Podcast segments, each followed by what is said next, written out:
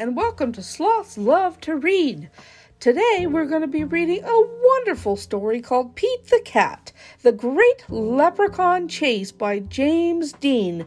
What a very cute story this will be, and I hope you enjoy the story today. Let's get started.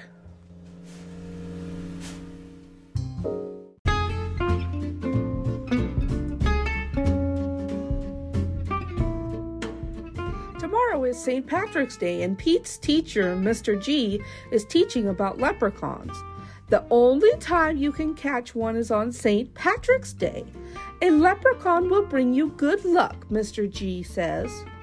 Now, everyone in class wants a leprechaun. Pete gets a great idea.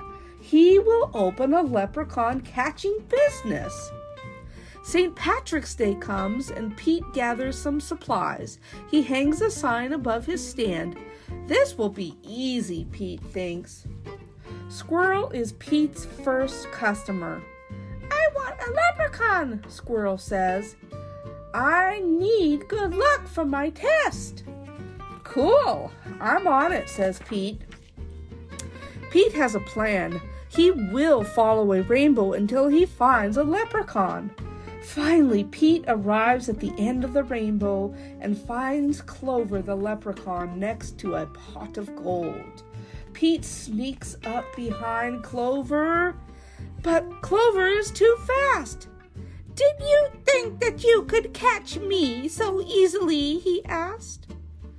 Once there was a cat named Pete who thought nabbing good luck would be neat. Then he happened upon a smart leprechaun who he'll find quite tricky to beat. Clover disappeared in a puff of green smoke, and Pete will need a new plan. That afternoon, Gus visits Pete's lucky leprechaun catchers. I want a leprechaun, Gus says.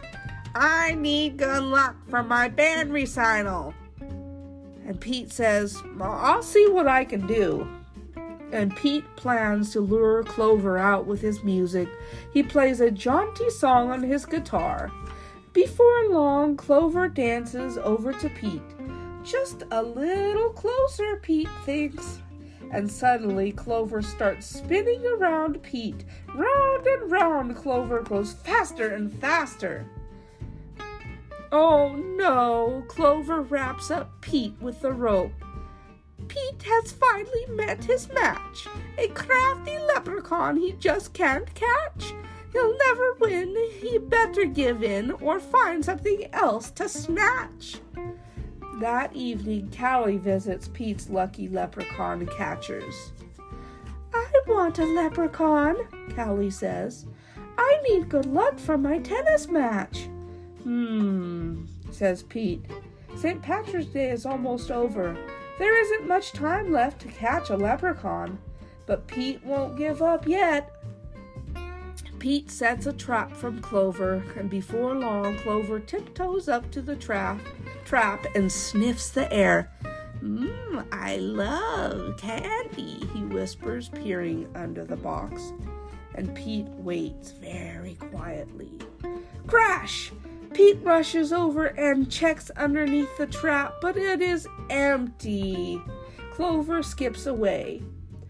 Pete has tried many a plot, but still I haven't been caught. And isn't it dandy? I even got candy, while Pete ends up with squat. And Pete has an idea. He follows the trail of spilled candy to Clover's secret hideout and Pete sneaks up behind Clover. Whoosh!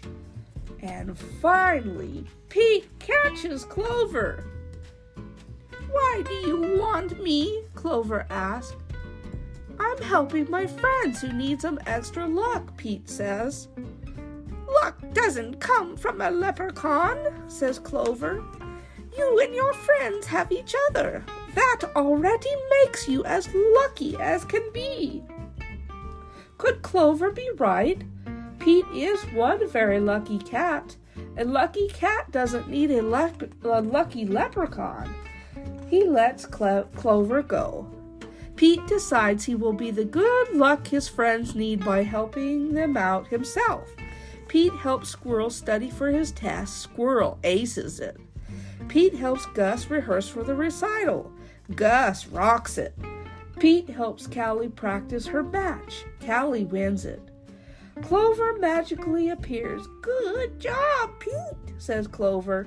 I have one more poem for you. While Clover played hide and seek, Pete learned something unique. The luck that you make beats luck that you take any old day of the week.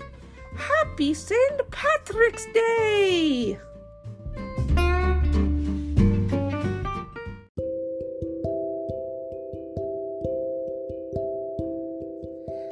This has been such a cute story today. What a silly little leprechaun Clover was. I hope you've enjoyed that, and I hope you'll have a wonderful St. Patrick's Day. Check out this book on Amazon. It's by James Dean, Pete the Cat, The Great Leprechaun Chase by James Dean. Also, check out our St. Patrick's Day collection at slothdreamsbooks.com. Have a wonderful day and happy St. Patrick's Day, everyone. Bye bye.